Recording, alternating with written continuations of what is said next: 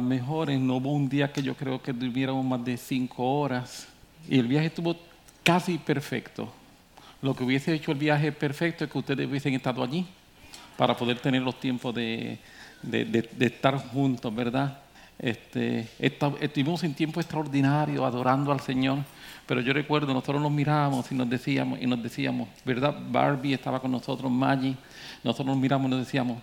Recientemente leí una entrevista que se le hizo al pastor Mike Signarelli, algo así de sonar, donde él hace una, una declaración y la declaración que el pastor Mike Signarelli hace es la siguiente.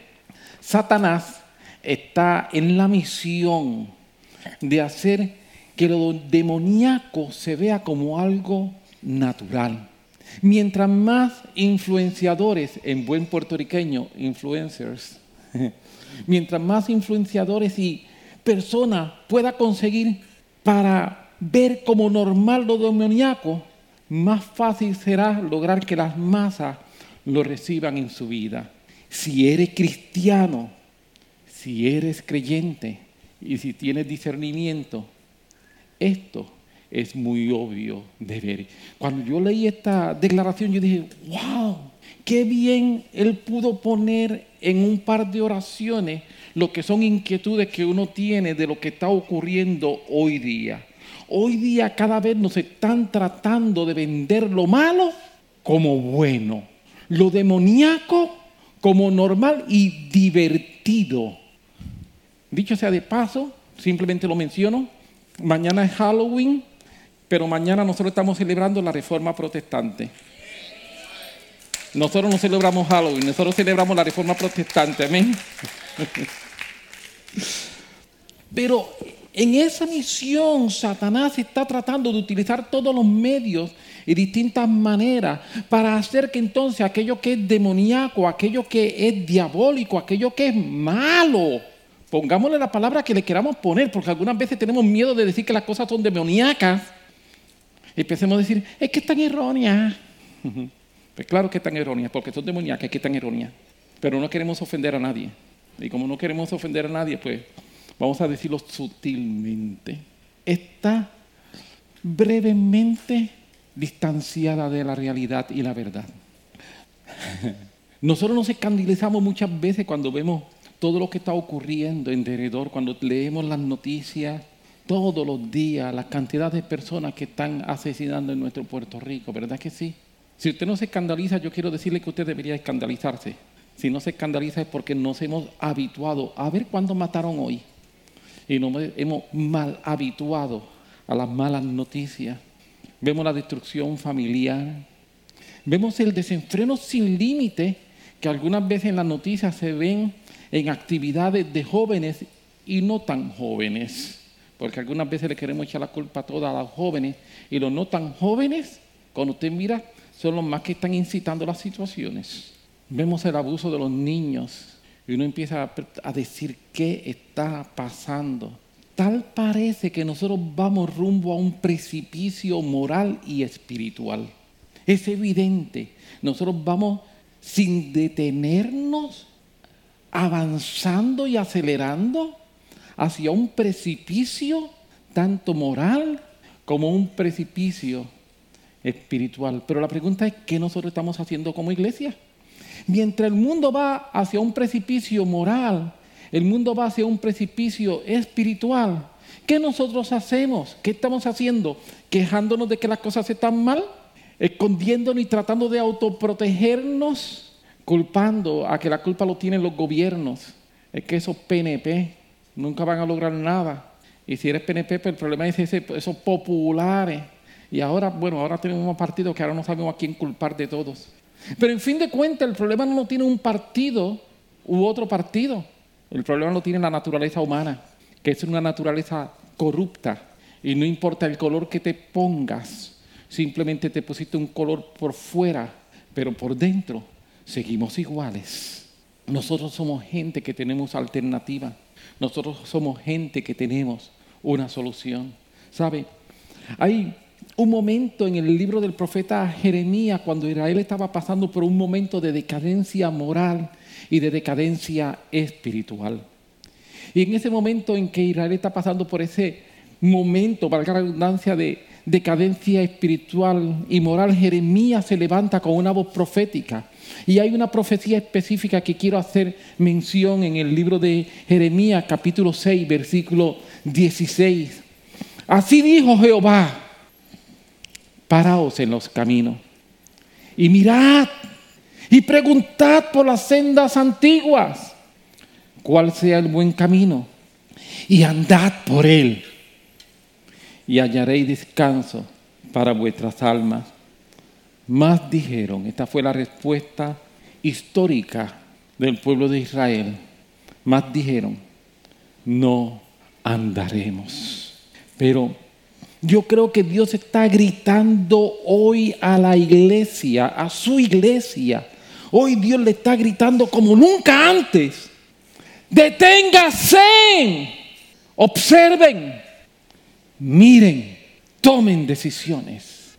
Paraos en los caminos, literalmente, la expresión que se está utilizando en el hebreo. Literalmente, es pararse donde se cruzan los caminos. Es pararse en un lugar donde tú tienes distintas alternativas. Tú tienes que escoger si va a la derecha, a la izquierda, si va hacia el frente. Hay distintos caminos y en esos caminos tú vas a escoger hacia dónde te vas a mover. Es un lugar en donde tenemos que tomar decisiones. Y Dios está llamando a la iglesia en un momento histórico. Toma decisión. ¿Qué vas a hacer? ¿Hacia dónde te diriges? Son momentos donde lamentablemente algunos han tomado decisiones equivocadas y han tomado la decisión de adaptarse a lo que el mundo está diciendo para no escandalizar a nadie. Otros están tomando la decisión de simple y sencillamente guardar lo que creen para ellos y se olvidan que somos luz del mundo. Detente, párate, mira en este cruce de decisiones, este cruce de caminos que hay para decidir hacia dónde vamos. Mirad, mirad es el comienzo de un proceso evaluativo. Específicamente se está buscando, porque es lo que dice, que miremos la senda antigua.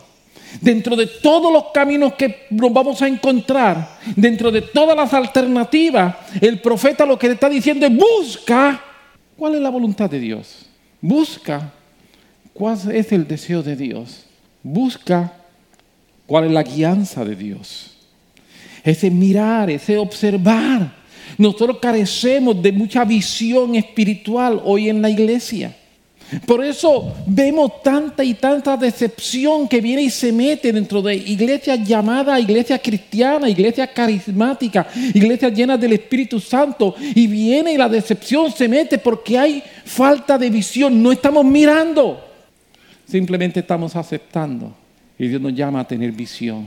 Dios nos llama a tener la capacidad de poder mirar. Lo próximo que sigue diciendo el profeta, preguntar. Este es el segundo paso en el proceso evaluativo al que nos llama Dios. Un paso en el que nos dice, cuestiona, pregunta. No hagamos las cosas simplemente por hacerlas. Es un paso donde cuando yo estoy buscando la senda antigua, voy a buscar información. Lamentablemente, encontramos muchos creyentes que no saben lo que la Biblia dice. Estamos perdidos y estamos perdidos porque no hemos preguntado, no hemos indagado, no hemos buscado. Y Dios nos llama a buscar, Dios nos llama a preguntar, Dios nos llama a tener información para saber dónde está la senda antigua. Porque si no viene cualquiera y nos dice unas palabras muy bonitas y dice cinco o seis disparates, y lo creemos, lo creemos, porque no le hemos preguntado hacia dónde vamos, cuál es nuestro propósito, cuál es nuestro llamado. Por último, nos dice andad.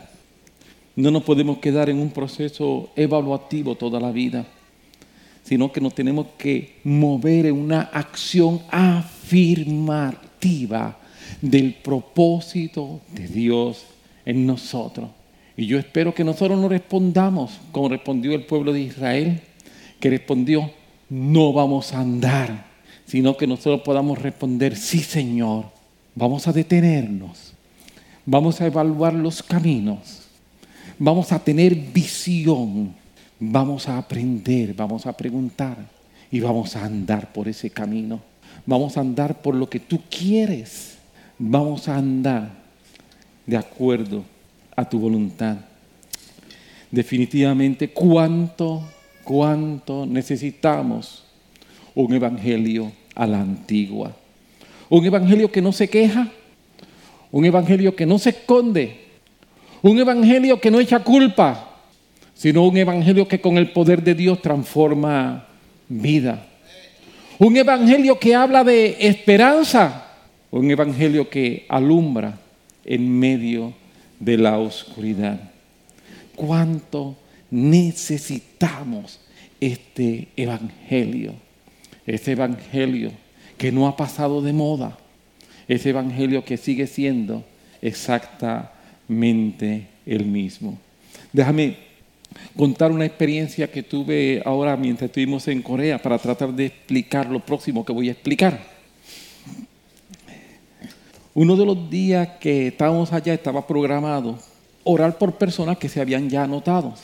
Ellos practican lo que se llama el prophetic room y el prophetic room es que hay gente que se anota y vienen para que tú ores por ellos y ellos están esperando que tú des una palabra. Lógicamente, pues yo eh, planifiqué, mi prophetic room. Mi prophetic room es que tú vienes y yo te digo, yo voy a orar por ti, si Dios me da algo te lo doy y si Dios no me da nada, no te doy nada. Pero esto, no, esto próximo que voy a decir no está en mi boquejo y no sé si me debería atrever a decirlo entre todos los días, personas, porque tuvimos tres diferentes prophetic rooms, tuvimos, ¿verdad? Tres o cuatro, sí, yo perdí. Aparte de las predicaciones, aparte de las oraciones regulares en las administraciones, el, el prophetic room son gente que ya se han anotado con horario específico para venir a que tú estés orando por ellos. yo, Maggie, yo y Barbie algunas veces, otras veces eso no se escapaba y se iba con Ryan, prefería a Ryan que a mí. Pero yo oré por más de 50 personas en Prophetic Room y por todas Dios me dio una palabra específica para darle. Y yo me quedaba sorprendido cuando yo decía, Señor. Pero eso me, me hizo pensar, algunas veces será que yo no presiono lo suficiente, lo que debería presionar. Algunas veces será que no presiono lo que debería presionar. Pero eso es otra predicación, una idea en el aire. La cuestión es que estamos así ese día, cuando yo pregunto como cuántas personas tenemos que orar, me dice, no son muchas, son más que 20. Yo dije, 20 a 15 o 20 minutos por cada persona, eso son unas cuantas horitas, ¿está bien? Sí, sí, sí, son unas cuantas horas. Oramos por el primero, el segundo, el tercero, el cuarto, quinto, yo no sé, habíamos orado ya como por unas 10 personas. Y de momento llega este joven un joven que está en sus 20, 20 y algo, 24, 25 años más o menos. Yo para calcular edad soy bien malo, pero debía estar en sus 20.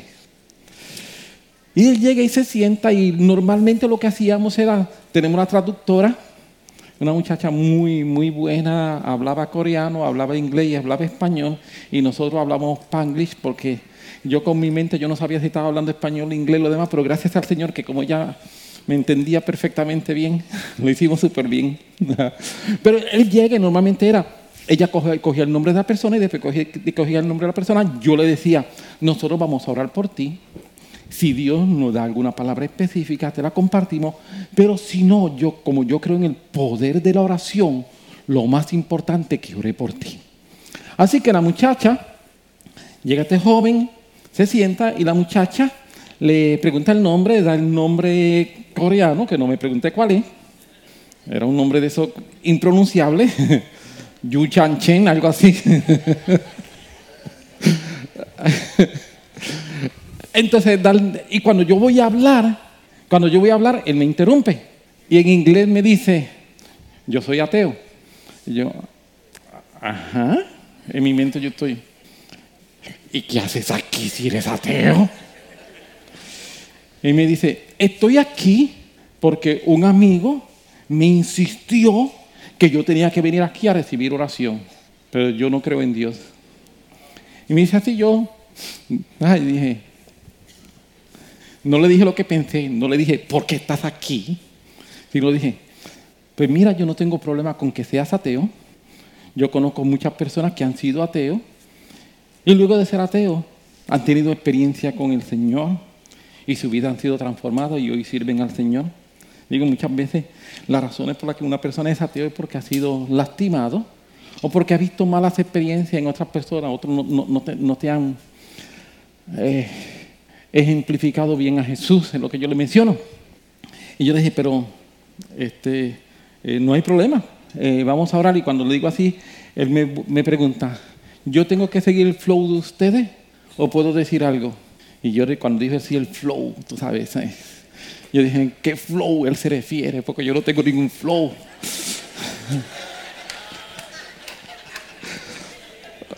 Entonces, pero me dice, yo tengo que seguir el flow de ustedes o puedo interrumpir. y yo le dije, ¿me puedes interrumpir? Y él me dice, no, es simplemente para que sepa que no estoy de acuerdo contigo. Y yo dije, mmm. En ese momento yo dije, no hay problema que no estés de acuerdo conmigo. Le dije, pero yo podría empezar a darte muchas explicaciones de por qué Dios existe. Yo podría comenzar a darte mucha evidencia, podría darte evidencia científica, evidencia filosófica, evidencia que, que existe de la naturaleza de Dios. Y digo, pero ¿sabes qué? Nada de eso va a resolver tu problema. Ninguna evidencia que yo te dé, porque tú no tienes un problema yo, le digo, porque tú no tienes un problema intelectual, tú tienes un problema en tu corazón. Y entonces dije algo que después que lo dije, yo me dije, ¿por qué dijiste eso? Tú eres bruto, ¿qué te hace? Porque entonces le digo, así que yo voy a orar por ti para que ahora tú tengas una experiencia con Dios y el amor de Dios se revela a tu vida. Y después que yo dije eso y el amor de Dios se revela a tu vida, yo dije, muérdete la lengua, ¿qué tú haces comprometiéndote? ¿Tú sabes? Como, ¿qué tú haces comprometiéndote con esto? Estas son cosas serias, uno no, no se pone así. Pero, este, él me dice, está bien, pero me dice, está bien como sin, ¿sabes? Está bien. Inmediatamente yo cerré los ojos, no quería ver. ¿Sabes? Cuando Sí, cuando tú estás en un momento como ese, tú cierras los ojos a ver si todo el mundo se va y se desaparece y tú te quedas ahí solo, sigue orando hasta que todo el mundo se vaya. Así que yo cerré los ojos y dije, Señor, bueno, cerré los ojos y oré para mí antes de orar en voz alta.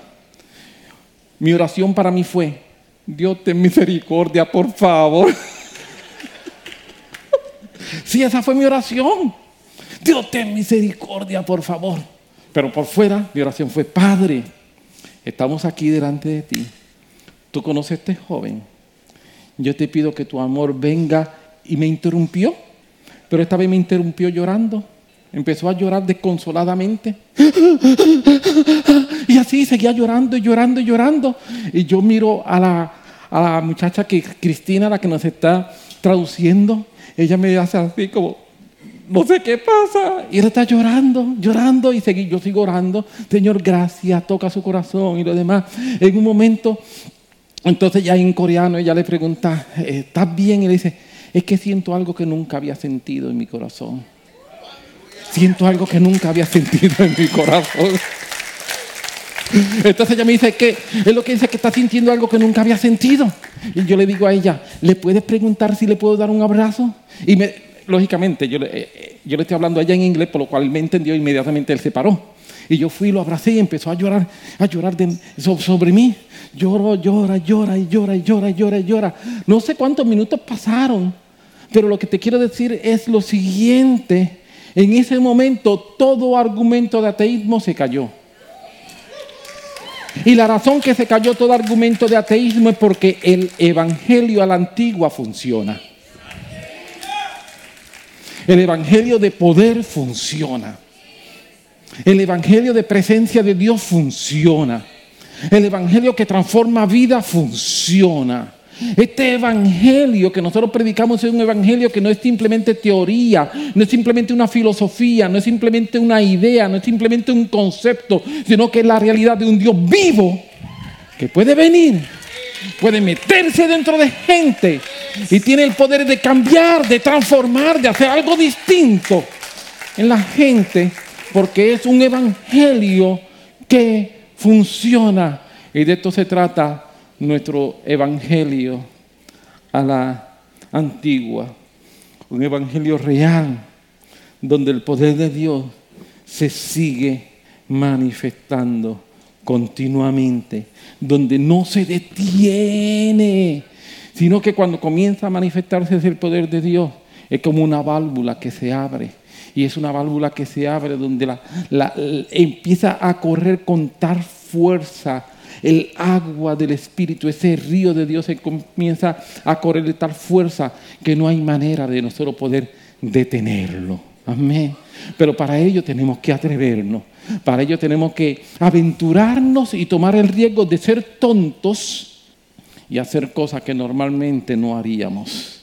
Amén. Amén. Amén, amén, amén, amén.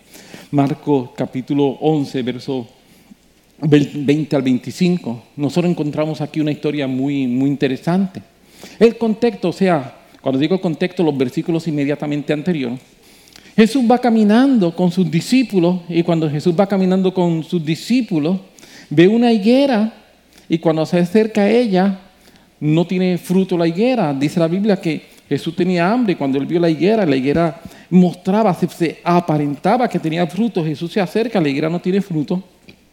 Y entonces, dice la Biblia, Jesús habla en contra de la higuera, la maldice. Y Jesús siguió caminando. Y en ese momento nada ocurrió. Seguimos el relato bíblico y la Biblia nos enseña que el próximo día Jesús va con sus discípulos y va caminando por el mismo lugar y cuando va caminando por el mismo lugar, pasan donde se encuentra la higuera y Pedro eh, ve que se había secado la higuera, dice, desde las raíces. Y en ese momento le comenta a Jesús, mira Jesús, la higuera por la cual tú maldeciste, que tú hablaste en contra de ella, se secó desde las raíces.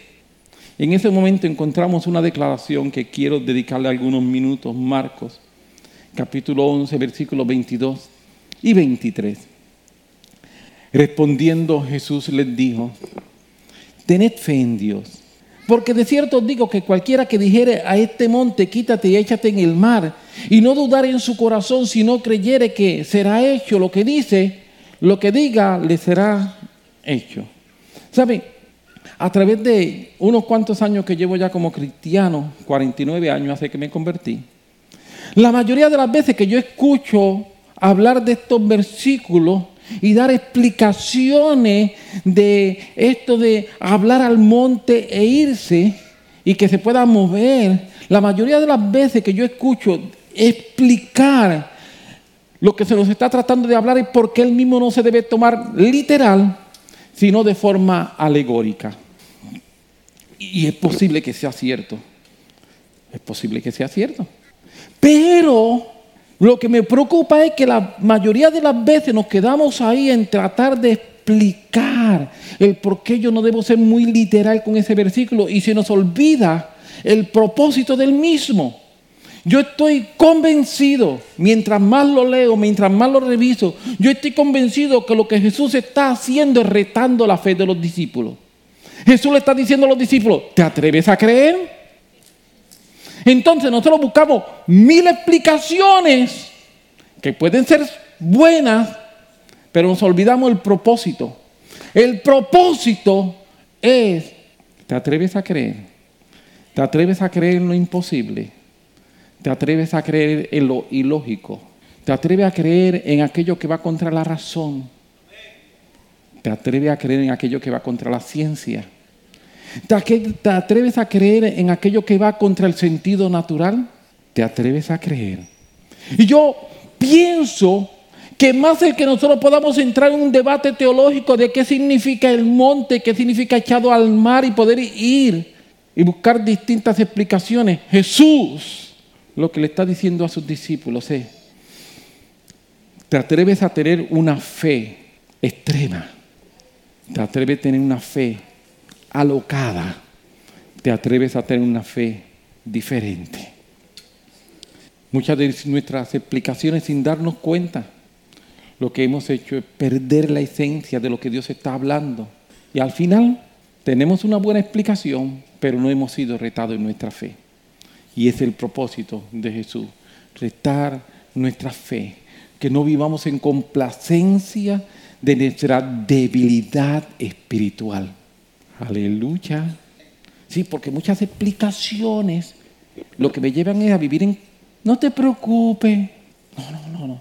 Y Dios quiere retarme un poco más. ¿Sabe? Una de las estrategias que el enemigo está usando es hacernos creer que hay muchas veces en que tú y yo no hay nada que podamos hacer. El mundo está como está. Eso está en la Biblia. Eso está en la Biblia. Muchacho, y peor se va a poner. Y, déjeme ser 100% claro, ¿está bien? Yo creo lo que la Biblia dice. Y yo creo que el mundo va en un espiral y que las cosas se van a poner mal. Yo creo que las cosas se van a poner peor que como están. Por eso la Biblia dice que el amor de muchos se enfriará. Pero esto en ningún momento significa que no hay nada que tú y yo podamos hacer. Amén. Que las cosas se vayan a seguir poniendo mal. Que esto va en un espiral que va de mal en peor. Claro que sí. En la medida en que nos estamos acercando al momento de la segunda venida de nuestro Señor Jesucristo, esto se va a seguir poniendo de mal en peor. Claro que sí, pero eso en ningún momento debe ser interpretado como que tú y yo no tenemos nada que hacer y que no podemos hacer nada, sino todo lo contrario. La Biblia, mi Biblia también me dice que donde abunda el pecado, sobreabunda gracia. Amén. Así que si por un lado esto se va a poner de mal en peor, por otro lado, desde el punto de vista espiritual, esto va de gloria en gloria. Amén. Sí. No nos dejemos engañar por los conceptos humanistas y no nos dejemos engañar por conceptos de creyentes que lamentablemente se han acomodado a los tiempos que estamos viviendo. No, maldad va a seguir creciendo. El príncipe de este mundo es Satanás. Eso es lo que la Biblia me dice. Pero gracia sigue manifestándose. La misericordia de Dios sigue estando disponible. Dentro de toda esta corrupción, dentro de toda esta situación que estamos viviendo, yo quiero decirte que aún hay gente que salvar. Aún hay gente que transformar. Yo quiero decirte que aún hay gente que necesita que se le ofrezca la oportunidad de salvación.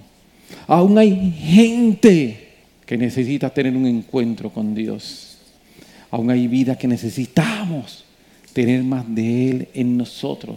Y necesitamos crecer más profundamente en lo que es el plan y el propósito de Dios en cada una de nuestras vidas. Así que 100% de acuerdo con que las cosas se van a poner mal, pero 200% de acuerdo en que hay gracia sobreabundante y que la gracia que sobreabunda es capaz, como dijo el profeta Joel, que la gloria del Señor cubrirá la tierra como las aguas cubren la mar. Amén.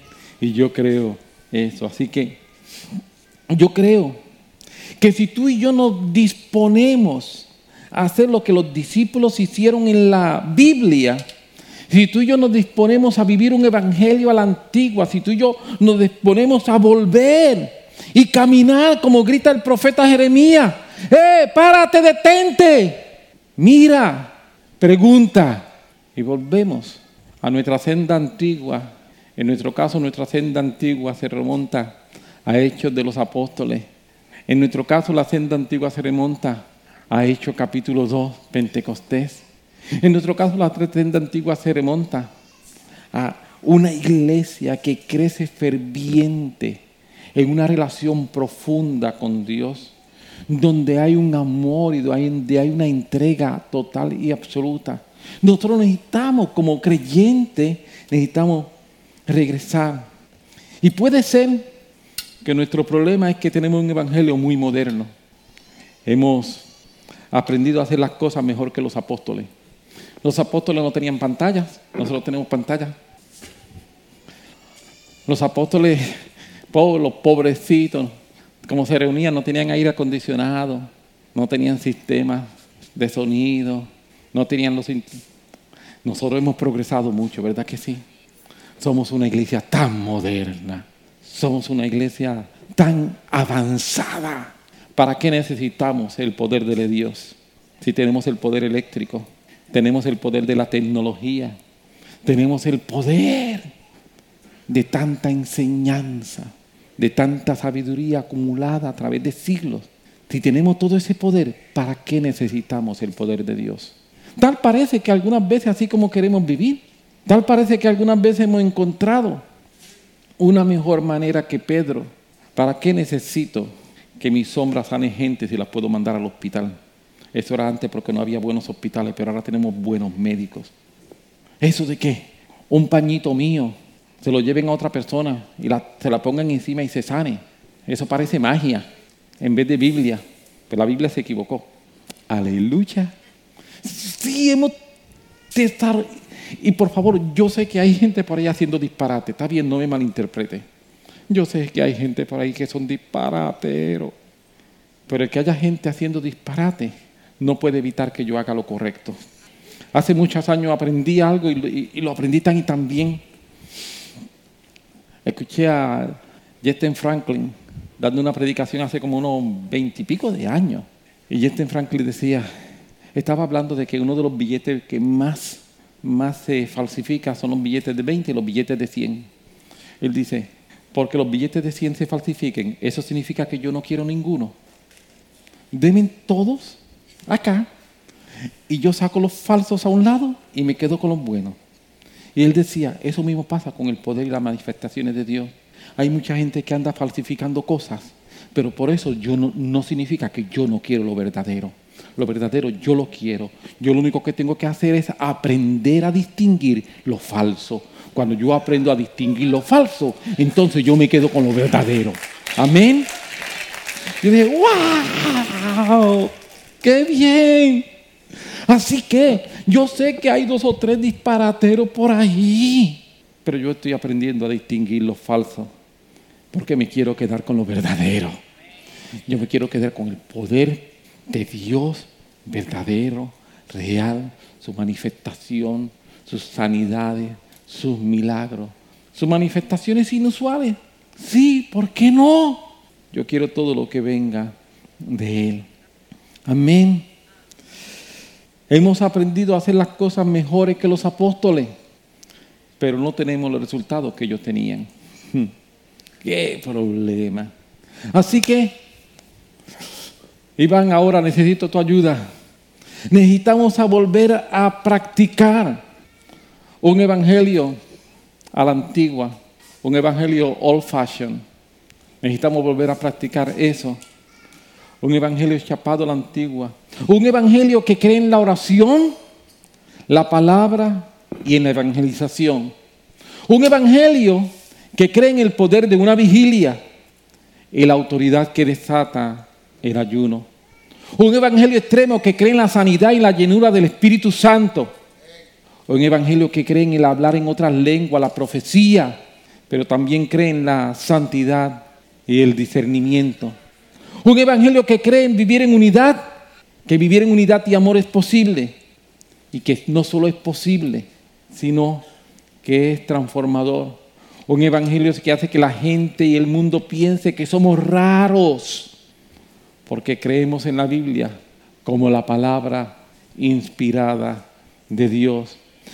Es el evangelio que cree que Dios me ama tal como soy. Y por eso Cristo murió para perdonar mis pecados y salvarme. Un evangelio que predica que somos extranjeros y peregrinos en esta tierra y que existe vida después de la muerte. Un evangelio que cree que Cristo vuelve pronto y que las señales están cumpliéndose. Un evangelio que predica que Cristo sana, salva, bautiza y volverá. Aleluya. Es el Evangelio que echa fuera demonios y confronta la fuerza del mal sin tener temor. Y digo lo siguiente, si alguien quiere acusarme de que yo predico un, un evangelio old fashion, me declaro culpable. Me declaro culpable. Ese es el evangelio que yo predico. Es un evangelio de poder, no es un evangelio muy complicado. Es un evangelio que aún sigue transformando vidas. Es un evangelio que aún sigue cambiando. Es un evangelio que se mete dentro de uno y que uno no sabe por qué, pero uno sabe que algo distinto está pasando, está ocurriendo. Es un evangelio que llena a la gente de esperanza cuando no tienen esperanza. Es un evangelio que llena a la gente de fe cuando no tienen fe. Es un evangelio que da ánimo al que no tiene ánimo. Es un evangelio que hace que yo pueda seguir caminando aun cuando no tengas fuerza. Es un evangelio que es un evangelio transformador. Es un evangelio que es el evangelio que se formó allí en Hechos de los Apóstoles, en aquel aposento alto cuando el Espíritu Santo fue derramado. Y es el Evangelio que mantiene la iglesia viva hasta que Jesús regrese por su iglesia. Es un Evangelio, sí, un poco old fashioned para muchos. Es un Evangelio que muchos han tratado de ver cómo lo pueden mejorar, pero nadie lo ha logrado hacer, porque es un Evangelio completo.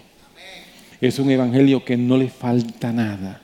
Es un Evangelio que tiene alternativa para cada situación es un evangelio que habla, que transforma, que cambia. Ese es el evangelio que cada uno de nosotros realmente queremos. Es el evangelio que cada uno de nosotros realmente anhela. Amén. Y yo deseo hacer esto un poquito aún más práctico. ¿Me regala algunos minutos más? Déjame ser un poco más práctico. Para lograr una misión es necesario una inversión. Y nosotros estamos en la misión de lograr buscar a Dios y encontrarlo. Amén. Esa es nuestra misión. Yo estoy enfocado en una misión, yo tengo una misión de buscar a Dios, de encontrar a Dios. Y este evangelio es un evangelio que me lleva en esa misión. Así que para lograr mi misión es necesario una inversión. Díselo a alguien que esté por ahí, debe haber hecho una, una presentación de eso.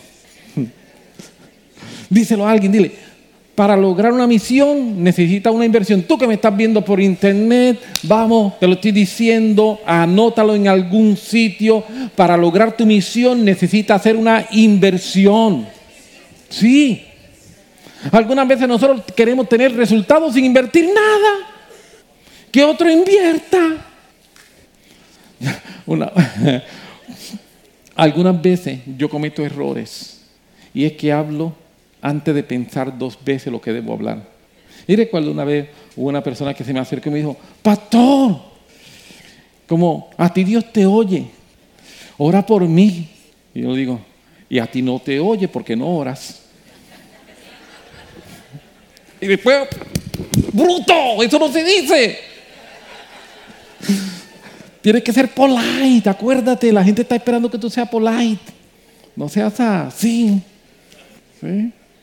El pastor ora por mí, yo porque a ti Dios te oye y a ti no te oye porque no ora.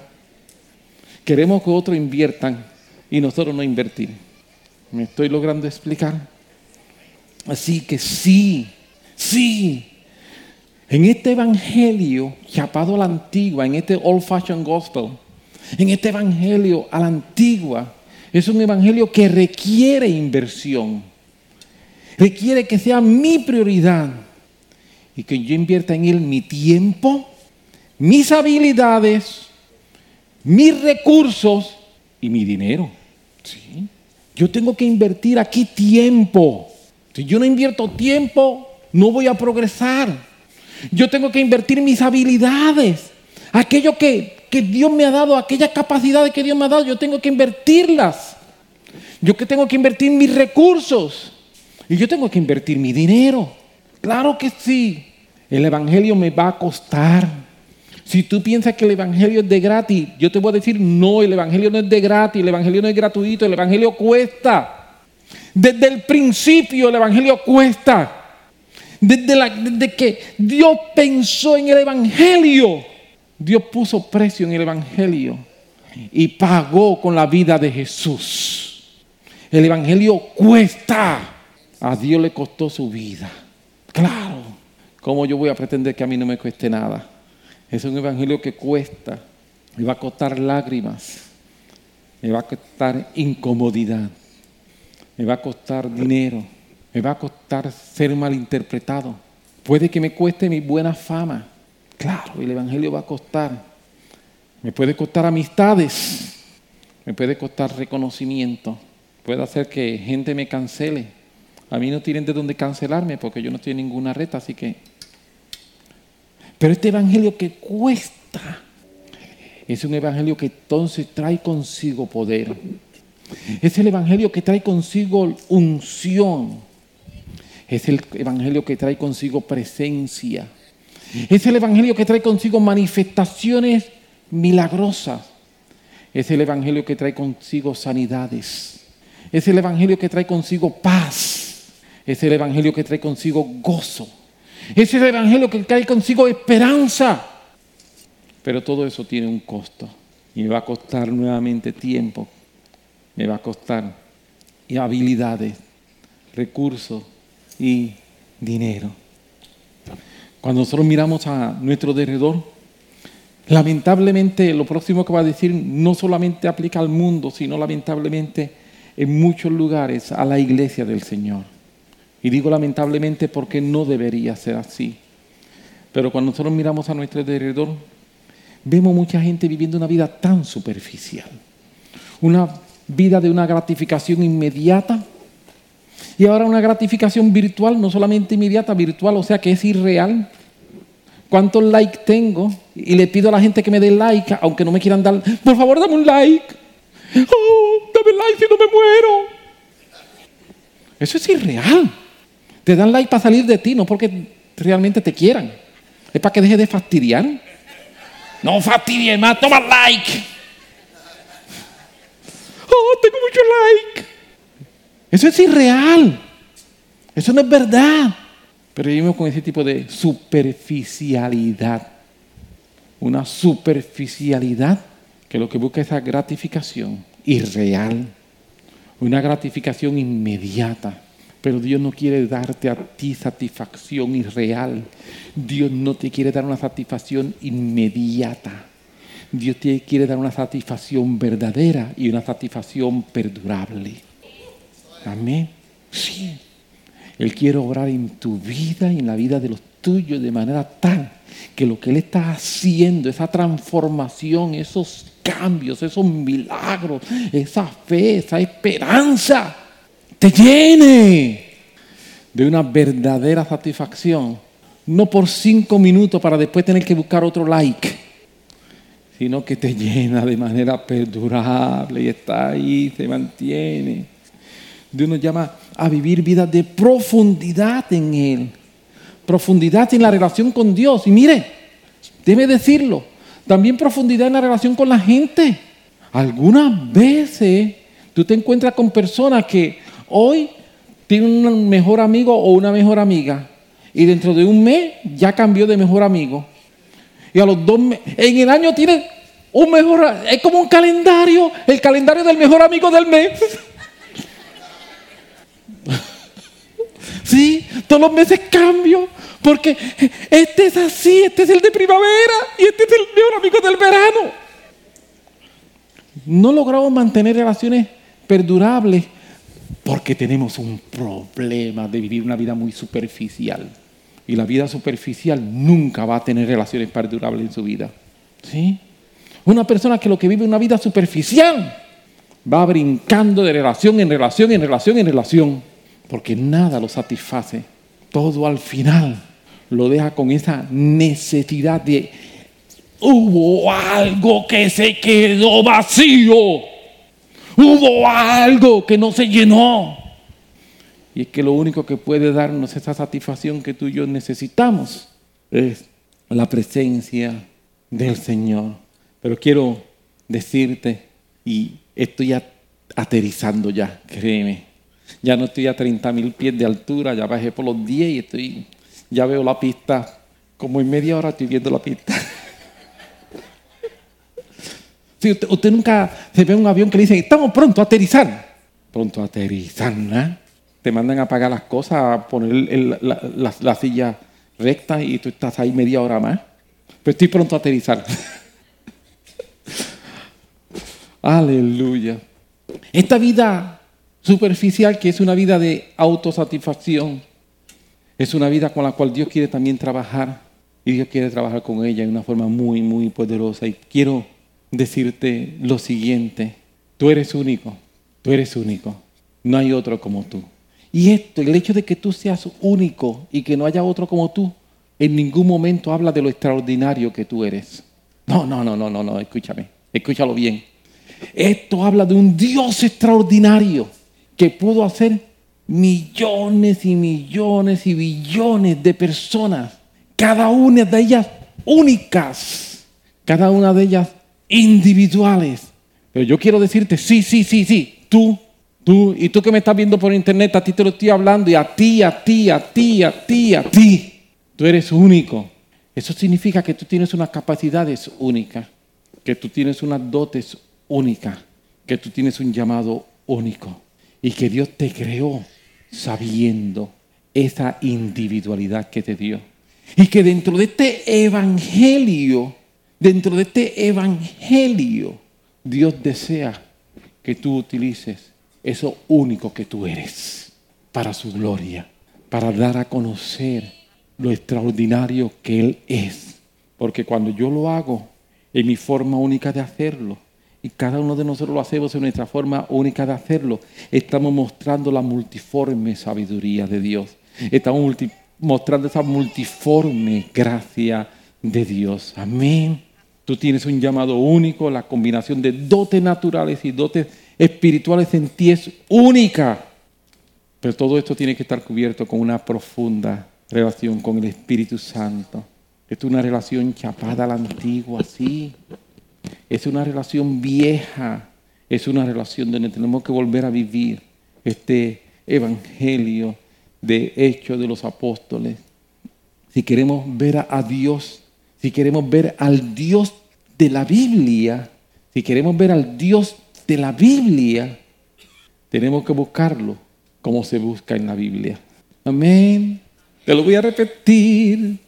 Si queremos ver al Dios de la Biblia, tenemos que buscarlo como se busca en la Biblia. De lo contrario vamos a encontrar algo raro, algo distinto. Necesitamos un evangelio al estilo de Pablo. Necesitamos un evangelio al estilo de Pedro. Necesitamos un evangelio al estilo de Juan. Necesitamos un evangelio al estilo de Wesley. Necesitamos un evangelio al estilo de tanta gente que nos han precedido y que han podido mostrar que se puede, que se puede. No es imposible. Está a nuestro alcance, es el deseo de Dios y no solamente es el deseo de Dios, es algo que tú y yo podemos hacer. Necesitamos este evangelio. Es el evangelio que se atreve a creer que Dios está presente y como dijo un filósofo cristiano del siglo XX, Francis Schaeffer, Dios está presente y no está callado. Dios está presente, está obrando. Dios está presente, está haciendo cosas. Dios está presente, está hablándonos. Dios está presente, está llenándonos. Dios está presente, aún sigue haciendo milagros. ¿Es cierto que hay un precio que pagar? Sí, es cierto, hay un precio que pagar, pero eso en ningún momento significa que es imposible. Simplemente lo único que significa es que tenemos que disponernos para hacerlo. Disponernos para hacerlo con gracia, con fe y sabiendo que Él está con nosotros. Padre, gracias. Gracias. He tratado, Señor, de hablar tu palabra de la forma más clara posible. He tratado de decir lo que está en tu mente y en tu corazón para nosotros. Y te pido, Señor, ayúdanos. Ayúdanos a vivir como tú quieres que nosotros vivamos. Ayúdanos a vivir este evangelio. Que es un evangelio lleno de poder. Es un evangelio por el cual Jesús dio su vida por este evangelio, no por otro. Tanto así que el apóstol Pablo nos dice que si alguien viene con un evangelio distinto, diferente, sea anatema, sea maldito. Y muchas veces escuchamos un evangelio un poco distinto, un poco diferente. Y sabemos que eso hace que tu corazón se duela. Y te decimos, Señor, ayúdanos a vivir este evangelio. Un evangelio de fe, un evangelio de esperanza, un evangelio que transforma, un evangelio que cambia, un evangelio que requiere de mí. Claro que sí.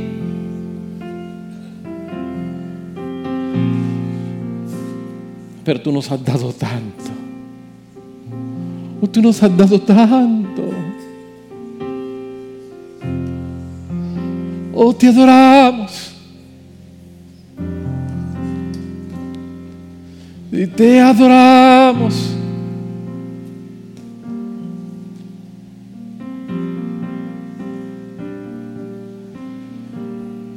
Como Señor, olvidar tanta misericordia. ¿Cómo olvidar tanta bondad? ¿Cómo olvidar, Señor, que tú has sido tan bueno? Y te decimos, aquí estamos. Vamos a ir donde estás, dile, Señor, aquí estoy. Aquí estoy.